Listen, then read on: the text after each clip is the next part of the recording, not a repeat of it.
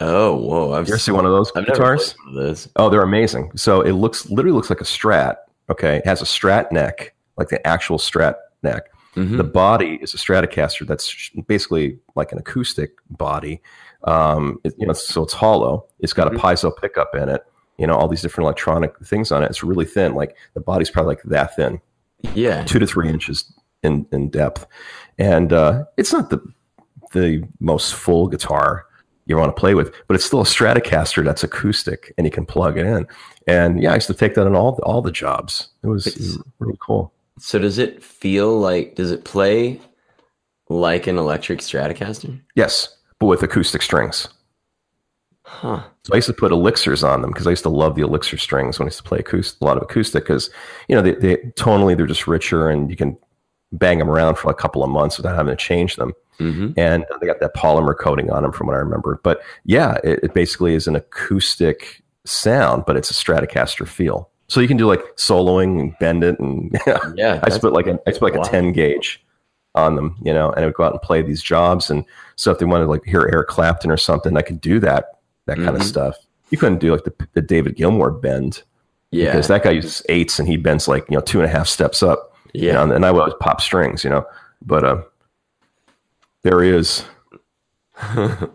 That's huge though. I've spent a lot of Yeah. time looking for a I really was looking for an acoustic that could play as an electric and Taylor's put out a new one recently. And I finally just decided that this the E ES335 was my I had a 335. I love them. Love them. Love them. Love them. Love 'em. Uh, beautiful instrument. Yeah, it really is for jazz. That's why, you know, why one reason why I got the the Kiesel was Mhm. because it's a chambered body. So when Holdsworth designed it, he designed these two, you know, aortic chambers that were in there and to kind of really resonate like a jazz guitar. So I know we're doing band band stuff today. I want to share with you guys really quickly. So I heard listen to an amazing album yesterday. Okay. So I'm walking through this grocery store thing we went to a couple of days ago, and I hear this track playing over the PA. You know, sometimes they, you know, kind of rotate musical things from uh, Sirius or whatever that the thing is. And I heard this track that I heard when I was like 22. Um, remember that song "Where Have the Cowboys Gone"? Or I don't forget what the title is. Um, the artist name was Paula Cole. Remember her? I know She was the like name really Paula pop. Cole. Yeah. So I was like, oh, I remember that tune, right? So I went back and I and I, I pulled the album, right? And the album was called This Fire. And I listened to the whole thing front to back. What a good record. I mean, she was the one that was doing like, you know, they pulled a couple of her songs for like Dawson's Creek. That's how old we're going. That's how far back we're going, right? Into the show. So I wasn't really into the poppy stuff, but if you dig really deep into some of the material, but you know, the the band like the band, the writing, I was just sitting back thinking, like, my God, like some of these writers, you know, really have their arms around the whole process. I mean, so listen to that album. Tell me what you guys think of it. I mean, lyrically speaking, mm-hmm. yeah, I'm not not 20 anymore. It's not into like the whole angst. I got to be independent and like you know throw society away and just find my own kind of thing. But just you know, it, like I think the way compositionally the whole record came together was like, wow, good stuff. And she was a Berklee student too. Hmm. Yeah, I'll check it You know, out. This yeah. fire. This fire, yeah, good record. Paula Cole. I know the name. I just can't remember exactly. Yeah, she's still active. I just I looked her up on the net. She's still doing gigs and still writing. I think she had like seven albums since that one. Hmm. So the industry, you know, kind of pushed her out because I think she was more like a one and done record kind of thing. She had a couple of hits, but then still active, still playing, Very still cool. writing. Very cool. I listened to that band that you mentioned maybe a podcast or two ago. The four guys doing like a metal Pink Floydy type thing. Oh, oh, uh, Red Fang. Yeah. Aren't they great? Their videos are even Their better. video's hilarious. so good. So good. I think it was in Prehistoric Dog when they're sitting around drinking beer and they're watching the guys play Dungeons and Dragons Yeah. or whatever it is. you know, yeah. hey Gandalf. Yeah. yeah. Hilarious. Absolutely Yeah. hilarious. Oh, they're good. They're really good. I, I was working with Alton last week. He saw them live, Oh, okay. and he said they were great. He- They were just they had this really kind of you know good following, and he'll tell you about it when we talk to him. But he was you know he was like, yeah, they're really dialed in, and you know I, I, I read that they on stage come across as very weird. Hmm. Like they have like they're great presence, but they're just like very unique, weird kind of thing that you have to kind of get into. Yeah. Um, but there's something about those those kind of I don't know um, those bands that kind of take a different approach when they when they work that I've always really liked. I can never stand like the the formula band. You know what I mean? Like we've all Right. been part of those those gigs where you had to like follow a certain prescriptive kind of thing when you're playing. I always like those bands. Like you know what? We're just going to do whatever we want. Here we are. Here's our sound.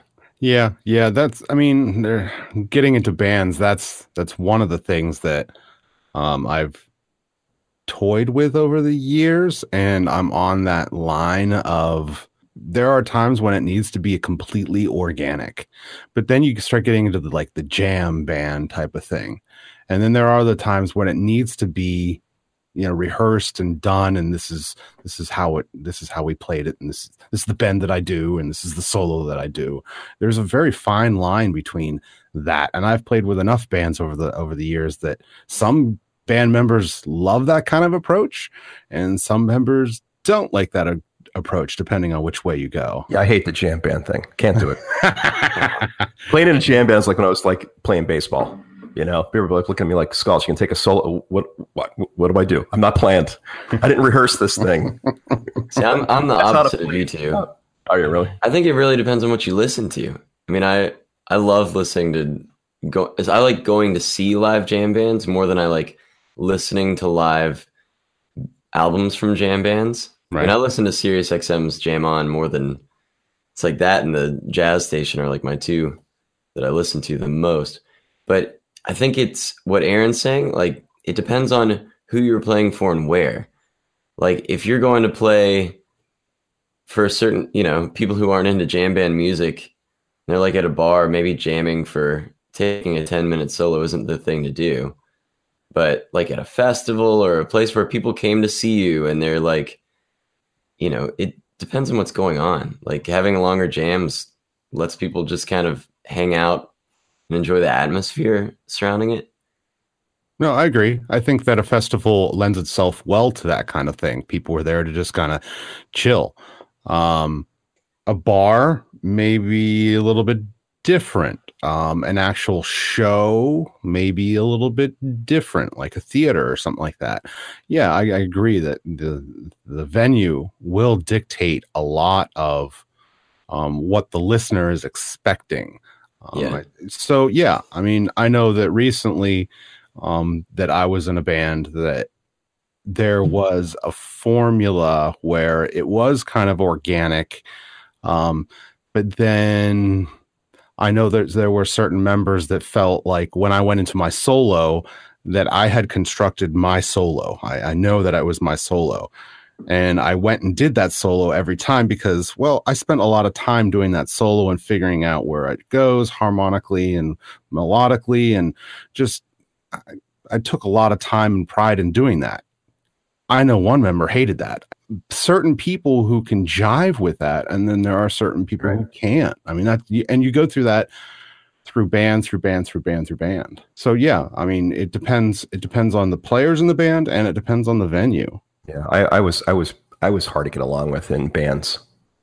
You know, I don't, I don't know why. I think it was one of the things where, okay, well, first, I was raised by musicians, and I don't mean that kind of like in a in this kind of literal way. But when I was when I was a kid, you know, all my teachers were in bands, and I really got to see that process. So in those days, like we're talking like 86, 87, okay, when the the shred hair glam rock thing was really at the forefront of the music industry. Mm. And my teachers, you know, like in their late 20s and they were like really trying to get record deals. It was almost like watching an Olympic swim team practice. I mean, I used to sit in those rehearsals and watch those guys. And like, dudes, they would have like vocal practices. Like they would do that. They would say, "All right, today we're just doing vocal rehearsals," and they would, and the, three of them would sit in front of the mics, the four of them, and they would rehearse the vocals. Then one day do a sectional rhythm practice, you know. Then one day they would do sort of, I don't know, working on different aspects of, of the band. My point is that they were so dialed in that when they went to stage, it was polished. Hmm. So for me, I, I always got that rehearsal thing. So when I got into you know playing in bands later, I was like, okay, like I don't, I get the organic tendency. I get, I understand that now. You know, in my 40s, I'm like, yeah, let, let things breathe and relax. But when I was a kid, I was like, okay, no, if we have not prepared adequately, you know, like those Shakespearean actors, I'm appalled we're not Right. preparing. This is crazy, you know. But um, you know, so you're right. I think there's there's always about what you want, you know, kind of balancing some things out, you know. And I think there's a lot of lot to be said for preparation, even still. Oh my know? gosh, yes. I think one of the, the things that sticks in my craw, if I had to get into a band later, and probably when my kids are a little older, I might do a band thing.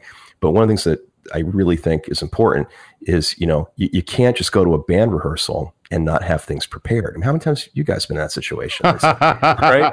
Maybe this is opening Pandora's box. You know what I mean? Oh yeah, Right? those members. Yeah. It's like, what do you mean you didn't practice your stuff? I've been practicing for a month on these pieces, you know? So I went the other extreme. I was over prepared, you know, in a, in a lot of ways. But who knows? Maybe that was okay too. Yeah, I think so. I think it's important to to again, it's that line. It's it's I feel I've always felt it's extremely important to come prepared to session always. Agreed. Um, I cannot personally stand s- sitting around waiting for somebody to learn their part or mm, for us as a band to try to teach that one person. Yeah. That they practiced drives- at the rehearsal, right? drives me absolutely nuts. Nuts. And and most often the times those people don't even know it's happening. And that's the frustrating part is the the other guys in the band can look at each other and going, "Do you believe this?" And that one guy's like, "You believe this?" And you're like, "You're the person we're talking about." That's and, true. and it happens a lot. Yeah. I I come from the this field of being prepared is extremely important, and uh, I teach that in my classes all the time. That you know, if let's just say it's an original band, and someone brings a perfect example. Of this is when, when Joe had brought a song to uh, one of our sessions. Our Joe, Mhm. um, and he brought an idea and we had actually it was it was at towards the end of session and it was kind of like okay our homework is this. We need to work on this that way when we come back next week we can progress. There's something that we can actually move forward with rather than coming back next week and saying okay let's pick up where we left off last, last week and kind of just noodle around for the next two hours. That to me doesn't sit well. Um, so what i did was i went home and i wrote multiple parts and then when i show up i have things to offer. Uh, they could be shot down that's fine um, but at least i've i will feel better knowing that i've done work and i have something to present.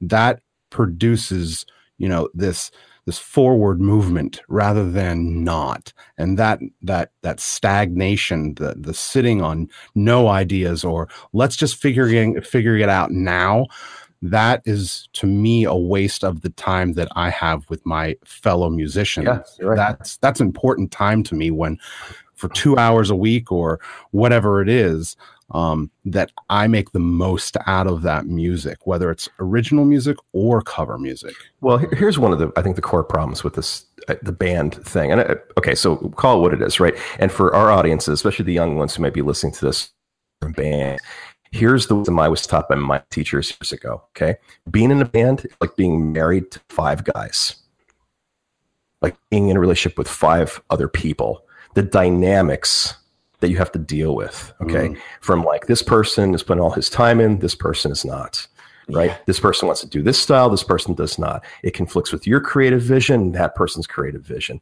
You know, like talk about democracy. Mhm. Like you, you have to learn. It's I think it's more about people skill and and trying to, you know, what do they call that? Um, you know, de-escalation of, you know, when you're in crisis mode and you know, trying to make people happy and you know, trying to be you know, diplomatic. Just right? brings out so many memories. Yeah, right. I, I know. I just- proverbial. You know, and that's the problem. I think, like when you're, you know, when you're young and you're like, oh, I just want to do this and go this direction. You know, it's hard to sacrifice. It's hard to like or compromise what you want to do. You know, I, I don't. Again, I don't know if I'd have a easier time now, but maybe. But yeah, it's it's definitely it's a, it's an interesting dynamic. So so guys want to start bands today. Know what you're getting into. Yeah. It's Yeah. not And just saying, oh, And it's always interesting because I've always been, you know, pro music and pro playing in a band all my life. Um, but it's interesting when you come across somebody who might actually have more enthusiasm than you do. Uh, that's always an interesting one to come across as well. Because you're, I mean, I'm, I'm very, I'm very in it, very all the time. Um, and then when I come across somebody who's in a band who's like, more so. more, more enthusiastic. You're kind of blown away, and you you almost say to yourself, "Whoa, buddy." Are you? Are, is it bad, or are you, are you getting competition with those guys? Because I, I used to find that too. You know, it's like, okay, we're gonna like piss on our territory here. We're gonna see who's like, you know, who's got more kind of the uh, the enthusiasm. But yeah, it's it's it's right. I think sometimes it goes over the top. Yeah, yeah, you have to be kind of careful of uh of how that kind of plays out. Again, you have to kind of you have to be, know how to de-escalate certain situations and kind of manipulate them and work with people and know how to you know take one for the team. Uh, that's extremely important to be able to just kind of say, okay, it's cool. Yeah, I'm comp- uh, yeah, I'm gonna Mhm. sit back today and I'll be okay with this. Yeah. hmm I feel like a lot of time I have a lot of memories of being in a, a moderator role, like watching two pe- two people get into it in the band, then you you jump in and you're trying to like you know be the arbitrator and because it's like okay we if you're thinking about the gig that's coming up and you're like we cannot be fighting right now like we got to fix this whatever you know trying to give concessions to each side Hmm. but you i mean you also have to look at the members like I, I have memories of getting along with members musically and then having lifestyle issues whether that was you know drinking and whatever that was going on during practices. Oh yeah. like that that influence things. Even though it might be like awesome playing music with them that can get in the way. Or i have very specific memories of people who had you know conflicts with their just their personal life and adjusting that you know fitting that with the band schedule and i remember feeling like this guy needing to go on a date with his girlfriend was literally affecting my band schedule all the time it was like me versus his girlfriend is what I felt like, which Yeah. created an incredible amount of tension, which then seeps into the you know the actual music playing. So yeah, you gotta, Guess, and then you gotta look at people's commitment to the band. I, I have a problem. I used to get overextended in bands, which I mean, Aaron's seen this, Hmm. which can then interfere with your level of preparedness you know, if you're in too many bands at once, you just can't be as prepared for all of them. Overextended in the sense of taking on too many too Too many many other too many projects. Okay. Yeah. Okay. Yeah. It's something, at least in the DC area, I felt like there was so much, once you got into it, there was so much organic, like mixing and blending of bands. I mean, I had my drummer for one band was the rhythm guitarist and singer in another band. And my bass player in one band was also the bass player in another band. Like, because we pulled him in when our other bass player left. I was like, oh, I got the guy. And just like everyone would end up in these projects and sitting in with other people. And then you're like, oh man, I need to learn this part for this for this band. And then I got this rehearsal and I got school and everything else. And there's not enough time to focus on what you need to do. Right. Right. Depending on what's going on your on your in your life, I'd say anywhere from two to three to four bands is two is great. You can juggle Yeah. that pretty easily. Three starts getting a little hairy. Four is like, oh man, you better have your schedule together. Well, yeah. At that point, how do you even like keep track of Well, that's lear- learning material and scheduling rehearsals and right. Right. Yeah. That gets a little bit a bit crazy. I've always respected the guys who, and and I, I firmly believe in having equal say. I firmly believe in that. But it seems to me, you know, unless you like Rush and those guys, that they form these amazing friendships. That's another thing. I think forming friendships with your bandmates is like integral for success. You know, being really close to those guys. But you know, unless you're in a like a like a three piece or something where you know you really understand how you know one another, how you how you tick, and can Mhm. kind of anticipate things. I think it's kind of important also for one person or two people to kind of take a leadership role in a band to kind of like be the person that's going to captain the ship when it kind of falls apart. Oh my Because, gosh. yes. You know, there's it's always important that someone in in any situation be it band or not there has to be a leader there has to be someone who takes control and uh, everybody on a team no matter what that team is always is looking for someone to give direction that's that's that's extremely important I feel like if the band you know, somebody's going to do it. Whoever cares the most about keeping the band going, somebody's going to step up when, when it looks like it's going to fall apart. Mhm. Otherwise, the band should fall apart if nobody cares enough to or evolve. the ship. Yeah, You know, because I think a lot of times too, people just jump in saying the idea of being in a band is so, you know, glamorizing that you're like, okay, I'm going to jump in this thing. It's going to be amazing. We're going to get record deals or whatever. And then the work comes and you're like, uh, or at least a few of them are like, I don't want this. And Yeah. what tends to happen, it falls to pieces. This is why you have to have a nucleus Yeah. where, you know, people will fall off the fringes and then you replace them with no other band members. So I think it's like, in a lot of ways, what we're doing too. Like you have this kind of core of a project, you know, and then that core, how many guys that is, remains the same, and you kind of keep evolving and moving forward, you know, and that seems to be the, I think, the successful formula for bands, at least my experience. Yeah, there comes a point where every, um, especially when you're younger, um, I know this has come up a couple times in my a couple bands that I've been in where you have to kind of establish how you're approaching the band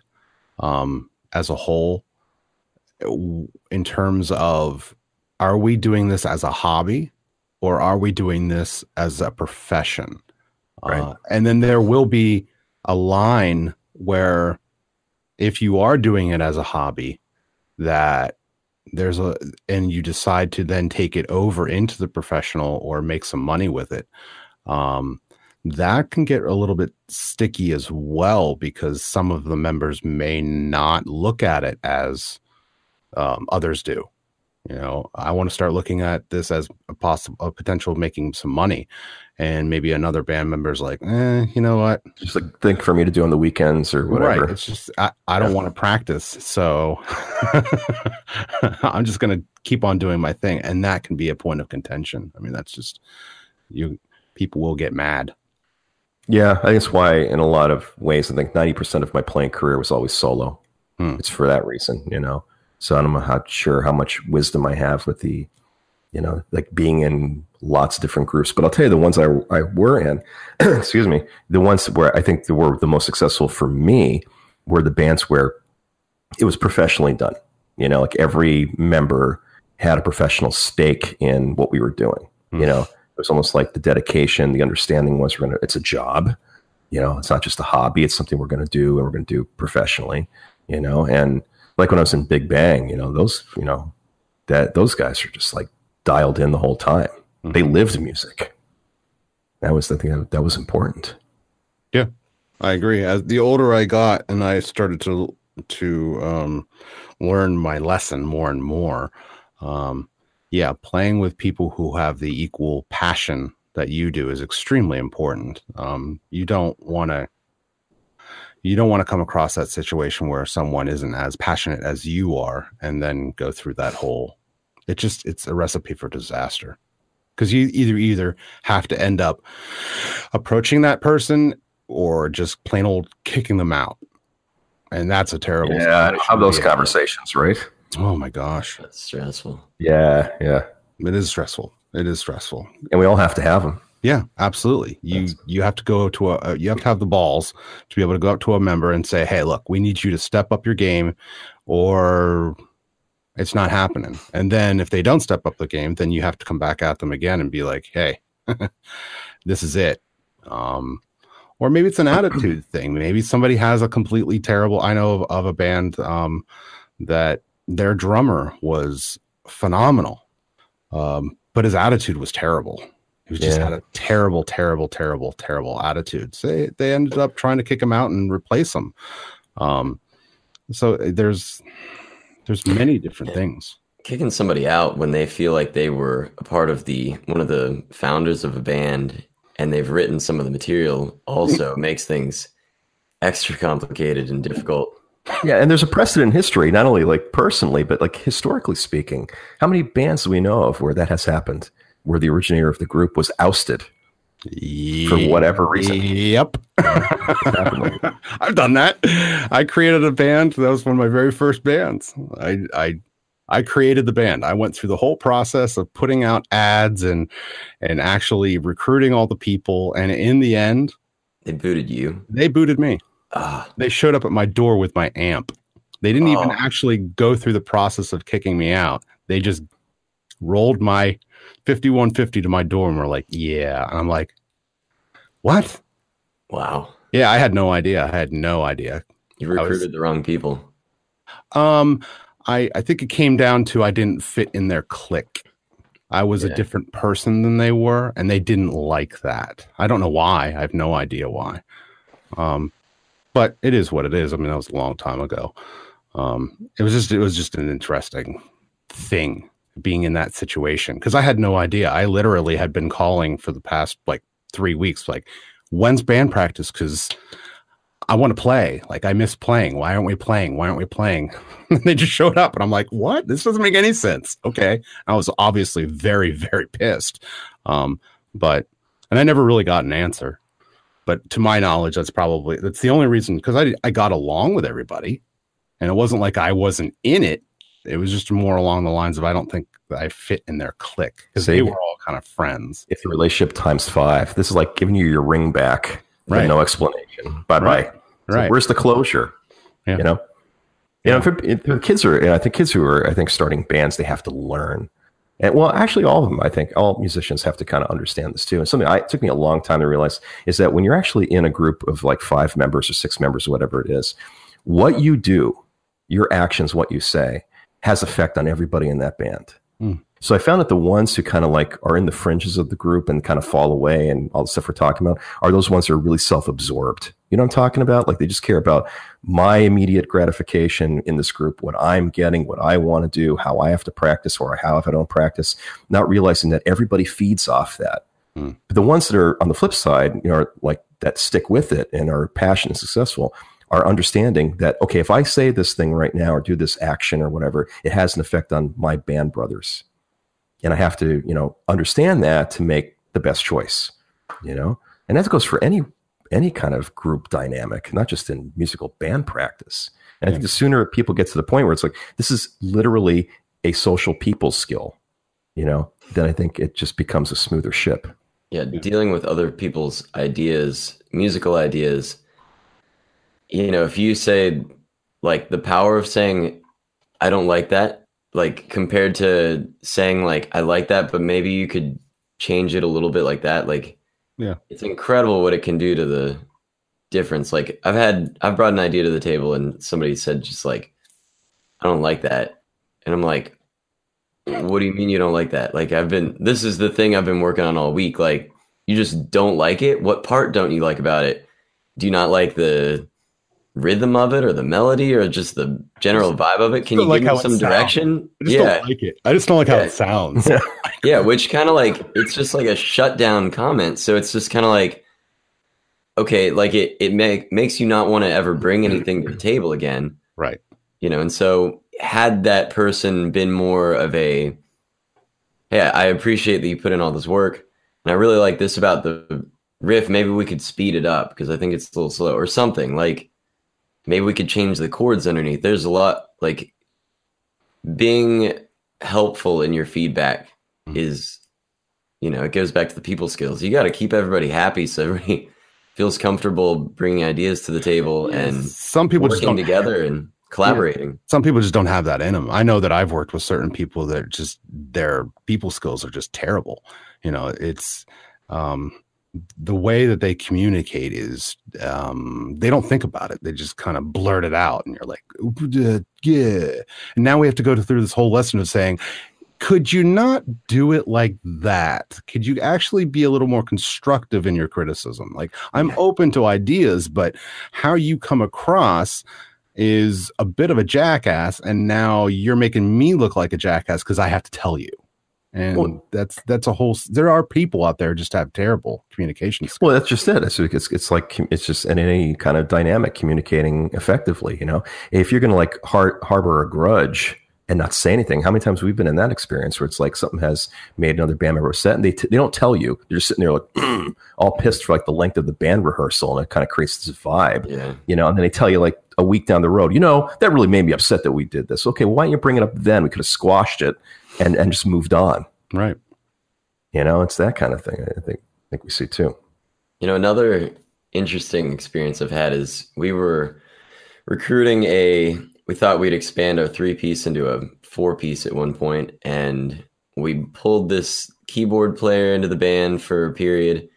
And at first, we, you know, he was really he didn't know our songs, so he was we were trying to teach him, and which was fine. We knew that was part of the process. And but once we got, I remember getting to maybe our second gig with this guy. He starts trying to add all these interesting tensions. Like he was instead of playing the chords like we had shown him, he was adding not only sevenths but ninths and elevenths and stuff. And it was like completely changing the vibe of the song. Hmm. And so sometimes I've I've experienced someone who went too far and then didn't want to listen when we, we were like, you know what, that chord doesn't really fit right here. Like it's interesting, but you're you're like changing the whole thing and you're messing up the vocals that are singing with it and so yeah, sometimes guy I guess the guy was he was selfish about wanting to be like super fancy when it didn't necessarily fit. Right. You guys were more of a raw type of thing rather than kind of Yeah, I mean we had like we were playing like rock song and you know, maybe we were playing power chord section and, you know, right. It's like, whoa, dude. How, I, you, I appreciate your your attempts here, but but yeah, but then he, you know, differences of musical opinion. Mm. He had to go. Times that by ten. You guys ever have the experience where it's like you have an understanding, this agreement about how the music's going to go in rehearsals, then you get to the gig, and the oh, one guy wants to show off in front of the audience, and like completely makes a jackass out of himself. Mm-hmm. Yeah, I love those too. it's like really what you know? Yeah, yeah, yeah, yeah. Yeah, I mean, and you, then you get into band situations where you know people want to turn up too much. Oh, yeah. You need to be, you know, need to be heard. I need to be louder. It's like, no, you don't. Yeah yeah that that i mean that's a whole another we've talked about that in a long oh, an episode quite a while ago is is you guys have to always be mindful of the, the band as a unit and how you guys come across to the audience. Uh, sometimes people just have this it's me it's the me show and, that that's really irritating within a band environment where you're sitting there and you're going what what are you what are you doing like stop this is this is us together. I mean there it's definitely important that when you go up on stage that you guys check your volumes and have someone go out in the audience and maybe it's you yourself and maybe it's you do a rotation and you kind of go through this process of saying okay play as a band, play a couple bars, and just kind of listen to how we sound to an audience member and go through that process. That's part of being in a band. You don't just get up on there on the band. Ooh, uh, this brings up another idea. Sorry, um, but you don't just. oh, that was part so of your dialogue. so you don't just kind of get jump up on on stage and just kind of just start doing your own thing and somehow it comes together. That's not how you approach it. And then the idea that I thought of is is there's been so many times where I've witnessed in my own band and in other people's bands where let's just say a bassist or a guitarist specifically maybe a keyboardist um, where they're only thinking about themselves. So they come in they set up their amp they plug in their guitar they tune and they're done. They're off to the bar. Oh yeah. Yeah for, yeah. Yeah yeah. A lot. for, for a drummer that's extremely frustrating. Yes. yes okay. That's extremely frustrating because he's got lots of hardware.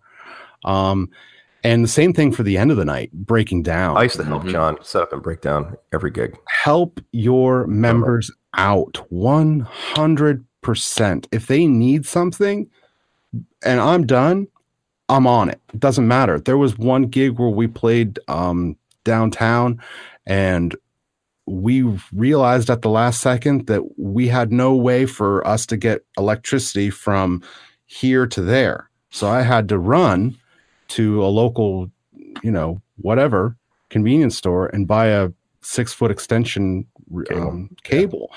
You have to be, again, it's this vision of how do we get ourselves to be the best we can be. That way, the audience wants us back or the venue wants us back uh, we don't want to look, you know, like this is our first gig.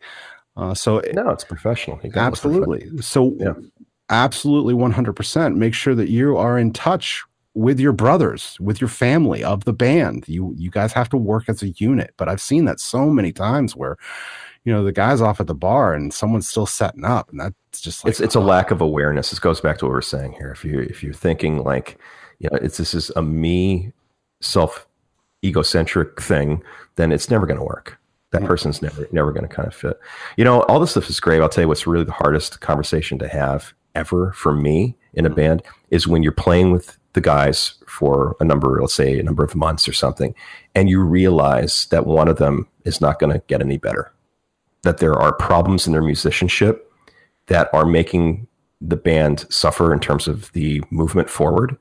And you realize that as awesome as they are at being like, you know, just tight with you guys and dedicated and practicing, musically speaking, they're just not going to get any better. That's a really difficult conversation because you know, like, you have to at that point say, all right, if I replace this person as much as I don't want to, the band moves forward. And if I keep them in the band, we're kind of stagnating. Th- those are always really hard conversations for me to have. And and I and I'm guilty. Sometimes I would just be like, you know what, I, I can't do it. I can't I can't cut them loose. I can't. We're we're too close, you know.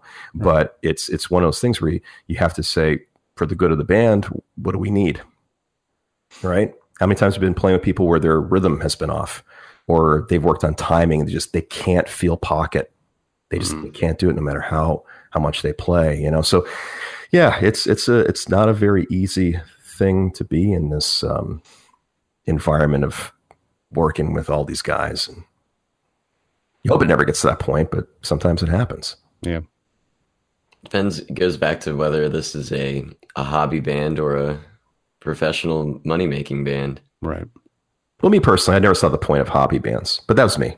You know, like if I was going to devote my time to practicing and learning, rehearsing and learning material, and you know, you guys know this. I mean, to get good, you got to rehearse a few nights a week. Yeah. you have to.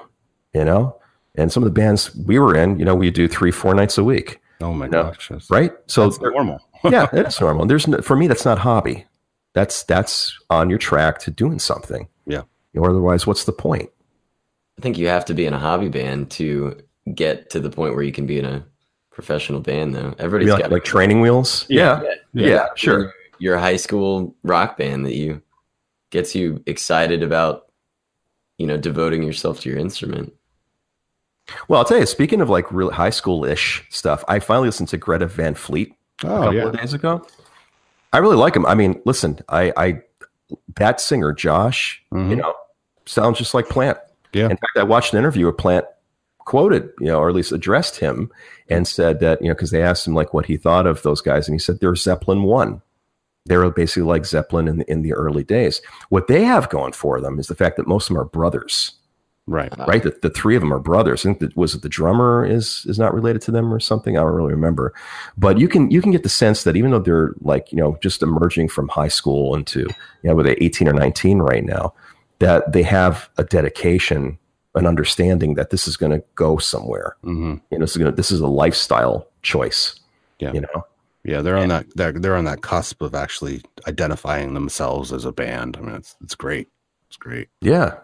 It's it's really refreshing to, to kind of see that and to see the fact that actually the music industry is putting their ears to that kind of thing. Mm. because I felt that I don't know, maybe I'm wrong, but the last 20 years has been, you know, people saying, all right, here's what you guys need to have. Here's your little formula to put together and let's fill in the gaps with what we need and let's brand it and publish it and throw it out there and let's make millions off it. Yeah. It's like the Disney Channel musicians, Right. the Hannah Montanas and the whatever. Yeah. Yeah. Yeah. I'm not really enjoying the way music is going today. Even like with like Taylor Swift. Um I I'm when Taylor first started off, she wasn't bad. She actually had a real band, real instruments. She played an instrument. Um I had respect for. her. Now I have no respect for. her. I think I actually I think that was Taylor who just texted you. I. It is.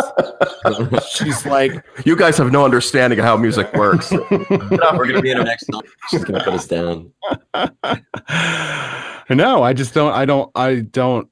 I. Props to the mu- the producers out there that are putting together these beats and samples and all that kind of stuff, and all these people who are buying this crap. Um, Ooh, I love today. I I just don't enjoy it. I, I love today. I I don't enjoy I don't enjoy what's being put out on the radio and how it's being consumed at all. If you take me back 40 years, 50 years, that's when music really was music to me. When the band worked together as a unit and they it there was no synths or anything like that. Um, it wasn't sampled. It wasn't loops. It was an actual band that actually played. That's that's how I view music as music. That's that's what Well, something you said, Aaron, Mm. many years ago. I remember you, you said this and it and always stuck in my brain is that 40, 50 years ago, people were actually listening at shows. My gosh, sitting, yes. you know, listening to the band and taking it as a type of experience. now it's it's not that. I think now it's just more of like an entertainment thing, Mm. which we all know how I feel about that. But it's yeah, I think you have this this tide that has moved to you know people are not committing. I don't think to sitting down and paying attention to what the band is doing. I think there's always a focus on the singer or their favorite star of Yeah. the show, and it's What become happened- more of that kind of. in my opinion, what happened was uh, video killed the radio star. Um, as soon as MTV came out, Image played a huge, huge role and actually overtook everything. Not that Image didn't play a role beforehand, but it was more about the music. Um, you know, you had even if you look at old videos of, let's say, Zeppelin or whatnot like that, you actually see the crowd sitting around, usually sitting like on the floor or if it's an actual venue in their chairs um, but they're they're actually listening and engaging in the music that's going on um, if you you know go to a concert back then you would actually just be sitting there listening or if you had an album you would lay down on the floor and put the headphones on and just kind of listen to the album from front to back Right. that's what you did. That Yes, was the correct. norm. That was the norm. Now, uh, you know, most artists sell singles. Um, they release singles. Um, you can buy, you know, the song for 99 cents off of the album. Uh, album sales are way down.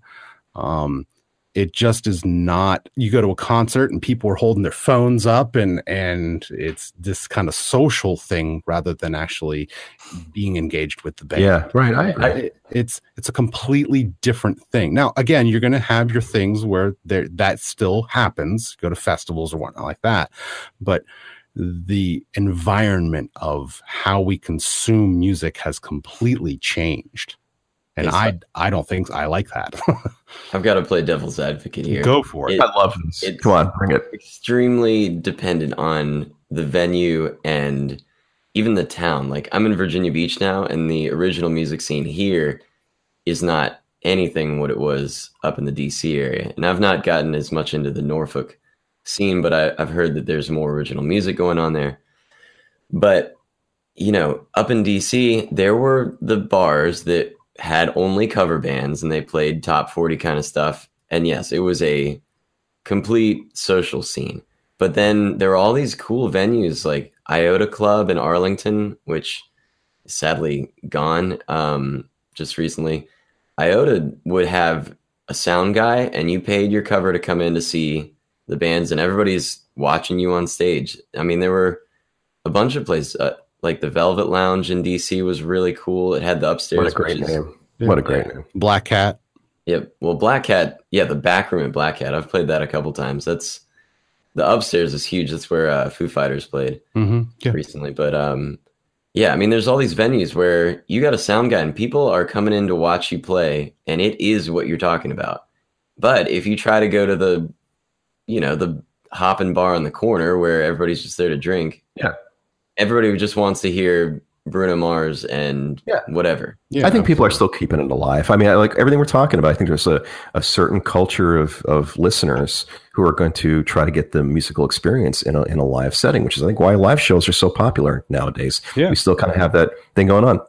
But like, you know, Aaron was talking about, I have a friend of mine who saw Hendrix play, you know, and he told me this. He says, it's a different thing. When you watch Jimi play back then, like people were, like Aaron said, they were on the floor, like, watching and listening and absorbing, you know, and like following everything and being kind of taken, you know, by by just the the, the movement of the music. it's because they were on acid.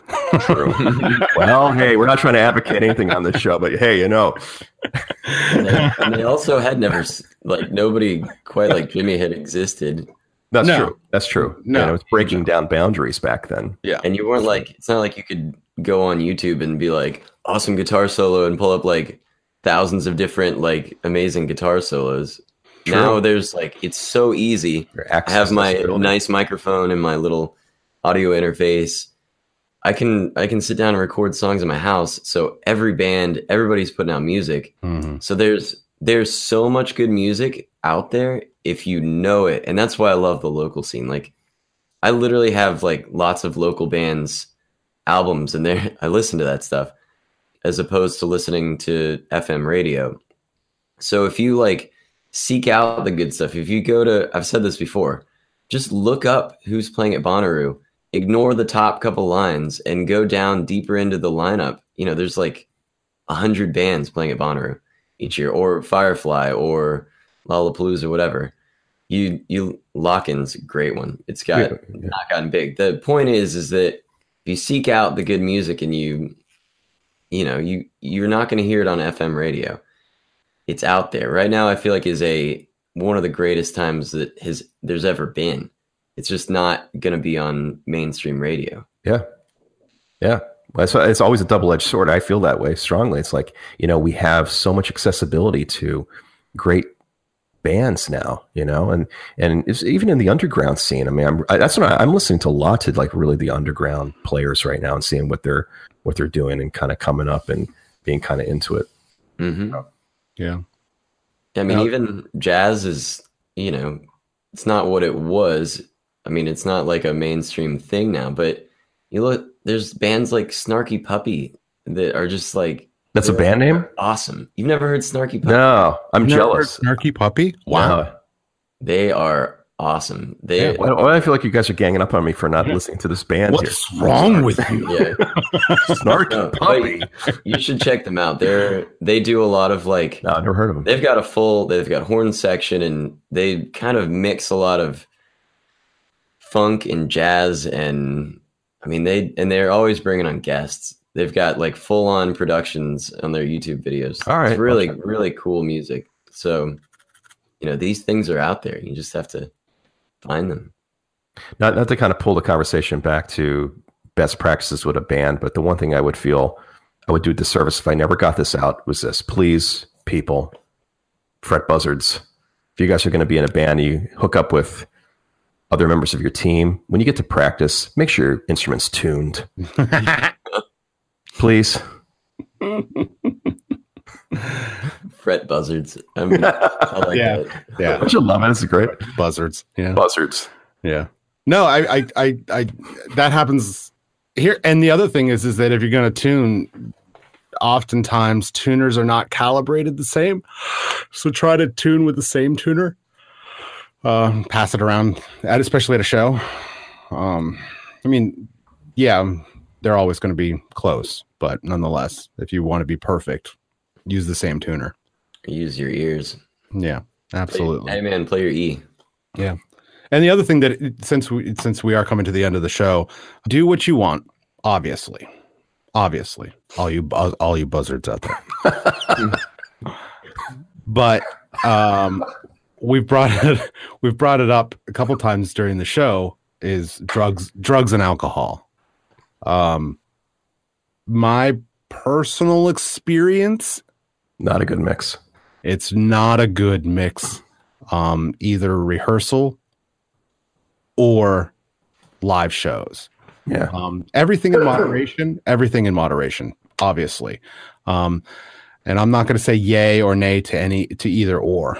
Um, but personally, for me, I know that if I have more than one to two drinks, I'm done. Um, it, I just um, I don't perform the way that I should. Uh, I know there are people that out there who get completely trashed. Good for you. Uh, you won't be in my band, that's for Yeah. sure. Yeah, Um, yeah. I, I, and I, even two drinks, I'm like, okay, eh, I try to tend to, maybe I'll have two drinks the entire gig. You know, I'll start, I'll have a beer for the beginning of just kind of loosen the nerves up a little bit like that. And maybe I'll have a beer throughout the first set or something like that. Um, I try not to drink any more than that because by third set, I'm trashed and you don't gain the respect out of the crowd the way I don't know because then I think of like suicidal tendencies and you know all these other guys, um, Metallica. Um, Yeah, I but think. Yeah, I think. for the most part, it depends on what kind of band you are, Yeah. obviously. Um, but you don't see like Pat Metheny or any of these other guys No, getting completely trashed. And and again, it's it depends on what kind of band you are. If you're a rock band or you're a metal band, sure, I'm sure there's a little bit of that that's allowed. Um, but It's a eh, professionalism thing, man. I mean, that's all it really comes down to. If you, I think, if you put on the air that you're ultra professional, you know, the crowd responds, your audiences respond, your fans respond. You know, if you're just going to act like an ass, you know, and like I remember playing a gig one time with a bass player, and we played this show. I can't mention the name of it, but um, you know, he got so wrecked, you know, during the gig by the second set, like maybe the end of the second to third set, we were holding him up mhm. Literally. And the other guitar player said, "What the hell is wrong with you?" And that was it. We were done with him. Mhm. Why does it have to? You, everything we put in, all the rehearsal hours, were like were decimated in that one night. You know, and so I think it really has to be an understanding that you know professionalism is the thing that kind of carries you guys forward, or, or it's not going to. Even if you have marginal success, at some point you're gonna you're gonna peter out for stuff like that, you know. So, and then it doesn't just go for like the whole drug alcohol thing; it goes for anything coming into the band dynamic. If you break the level of professionalism, you know, it's just never going to work. Yeah. I know for me with alcohol specifically, um, it has ruined many situations live and especially rehearsal. Uh, there's nothing worse than trying to explain something to one of your band members when he's completely wasted. Um, and you're like, ugh, this is a lost cause. Yeah. Again, it comes back to that you're wasting my time, and I want to make the most out of the time that I have with this band. I'm not getting together to just drink with the guys. Yeah, well, that, that's exactly there. It is right. So it goes back to what the expectations are socially. You know, mm-hmm. if we have to understand that we're here to work, you know, maybe it takes meetings. How many times you guys have been on band meetings? I used to do them all the time. Yeah, Let's call a meeting today. Let's just Yep. kind of talk about what the agenda is, and you can always tell from those too, like who's going to be on board with you, who's not, based on the feel you get from there. Hmm I think I actually I think that was Taylor who just texted you. I. It is. She's like, You guys have no understanding of how music works. We're gonna be in our next song. I'm your Joe. yeah. Yeah. And What's wrong with you? Yeah. All right, gentlemen. Have a good week. We'll See be, you, in, we'll be in touch soon. All right. Later. Bye. Where's my damn button? Isn't that awkward when you say bye and then you're like, Yeah, I try to keep this like, you know, professional and like, okay, bye guys, let's cut it. And like, damn it, where's this button at? All you, all you buzzards out there.